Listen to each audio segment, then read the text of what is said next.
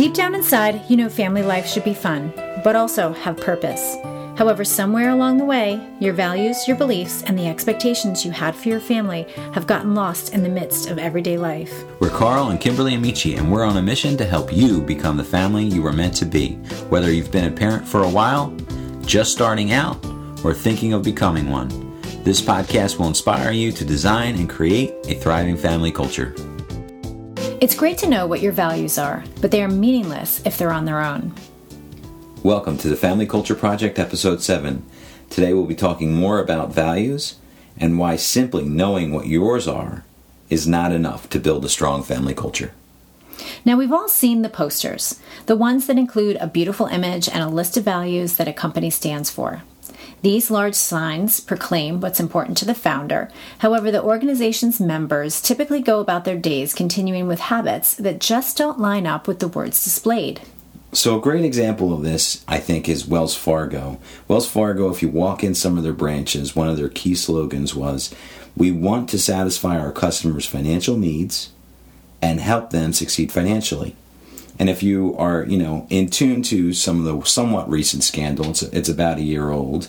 Um, you know, Wells Fargo was in a situation where there was a large portion of their their operation where they were under such sales pressure to raise money to get you know to get more money financially for themselves really the firm and its investors that they lost their sight of their core values which was satisfy our customers financial needs and help them succeed financially um, so so you can see where you can have these core values you can say these core values you can put them up in your branch.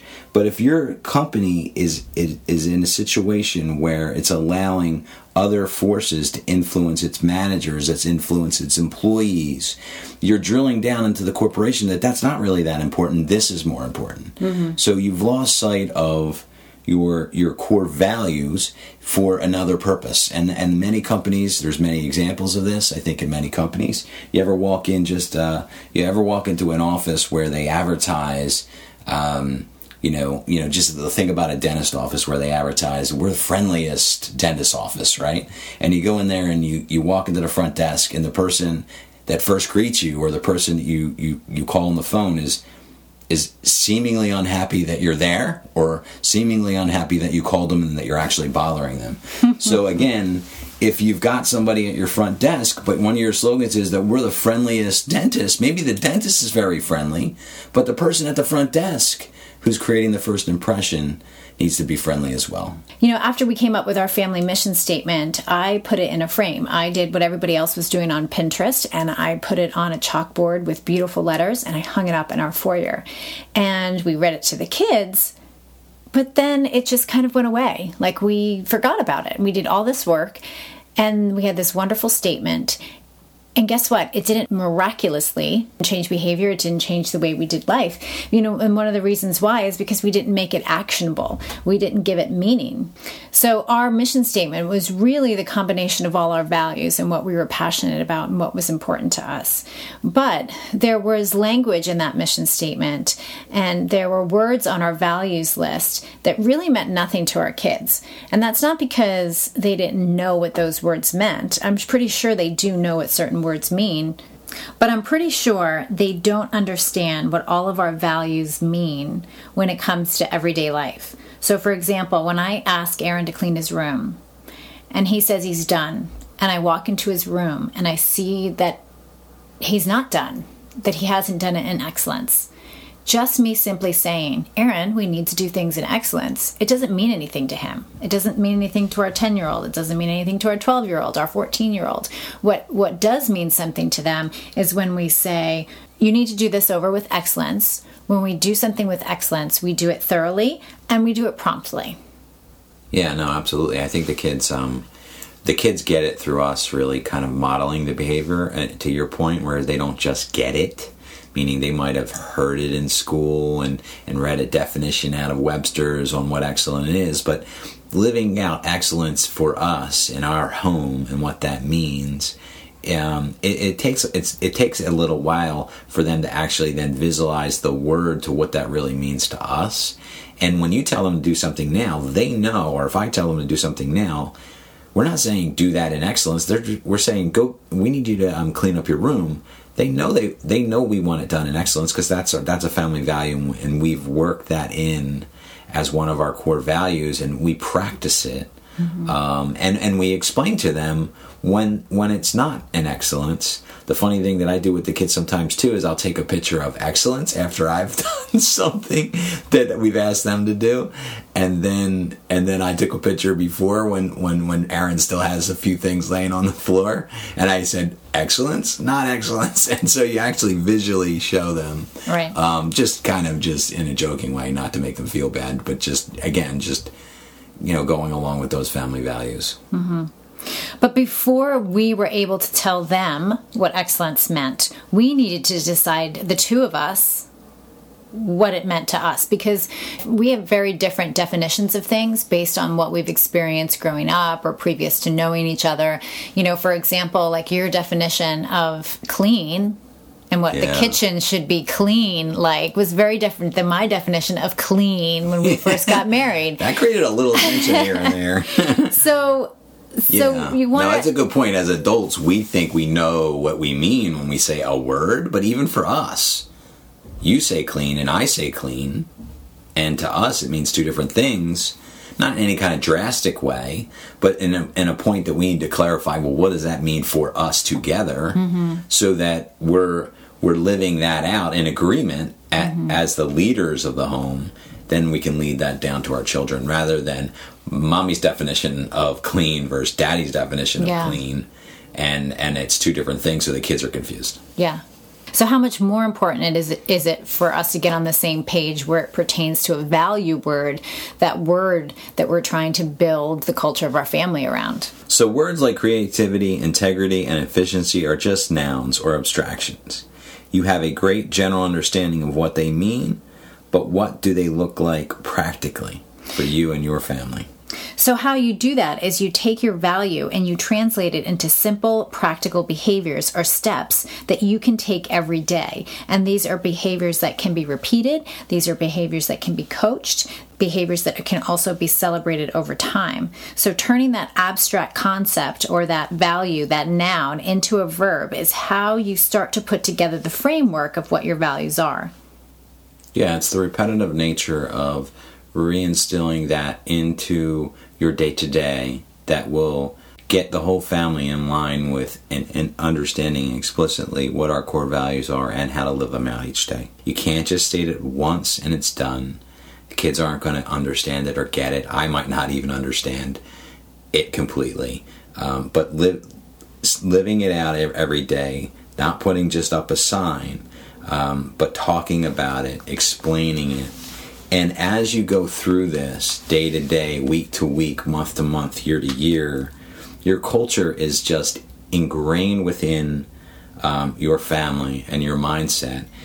So, creating culture is actually a teaching function. That means that when you develop these methods or these practices, behaviors, and habits that point to the values that you believe are important, they can be taught, they can be coached, and they can be celebrated over and over again until they become habits. In the book Fundamentally Different, David Friedman talks about creating practices and habits that align with your values and how that ultimately creates the culture.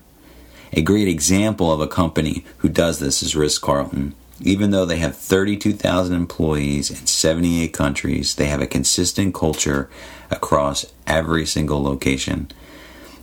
Every value they have corresponds with practices and behaviors. So every day, every shift in every department in every property the team gathers for 10 or 20 minutes and they go over what's called the basic of the day the basic of the day is effectively an action that goes along with their values that they're going to be focusing on for that particular day and week. These values, when translated into behavior, become their culture. And as a result, the customer has the same experience no matter what location or hotel they stay in, no matter what country they're in.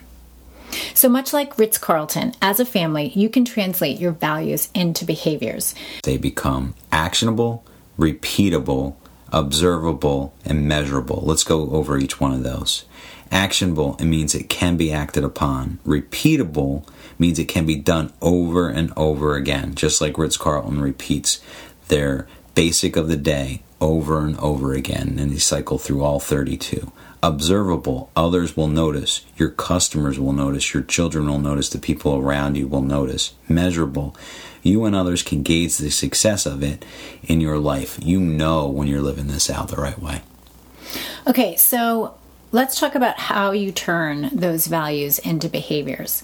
Essentially, what you're doing is you're taking a noun and you're giving a verb to it. So, listen for the verbs as I talk to you about generosity. Generosity happens to be one of our family's values. And so, for us, it means something completely different than it would mean for another family. But here's what it means to us we live within our means and we don't spend more than we earn. We budget money to give away. We cook and purchase meals for people in our community that have a baby, lose a family member, or who are struggling. And we increase our income, resources, and wealth so that we can bless others. So instead of just telling our kids, let's be generous, we have very specific ways that we can teach them to be generous. And it translates into what we do day to day and decisions that we make and where we choose to be generous and understanding that, you know, our children have a good understanding that this is part of that core value. So, when you heard me talk about the practices that align with our values, these were the verbs I used. I said, We live, we budget, we give, we cook, we purchase. All of a sudden, I'm taking this abstract concept and I'm turning it into a very practical principle. Yeah, the shorter these value statements are, the better. You want them to be sticky. You want them to be something the kids understand. But again, it's it's about what you're going to live out and how you're living it out and how you're repeating it to your children. It's not just actually doing it. It's actually making sure that they understand which value you're aligning it against and you do it on a consistent repeatable basis. You know, and as parents, you can build systems and develop incentives around your practices, which is essential in training your children. It's really difficult to reward or acknowledge or observe if someone's generous if your definition of generosity is different than theirs. And so when everybody gets on the same page about what generous means, you can reward that. This applies for families and it also helps um, greatly when you're correcting your children. So you could get frustrated and yell at your children.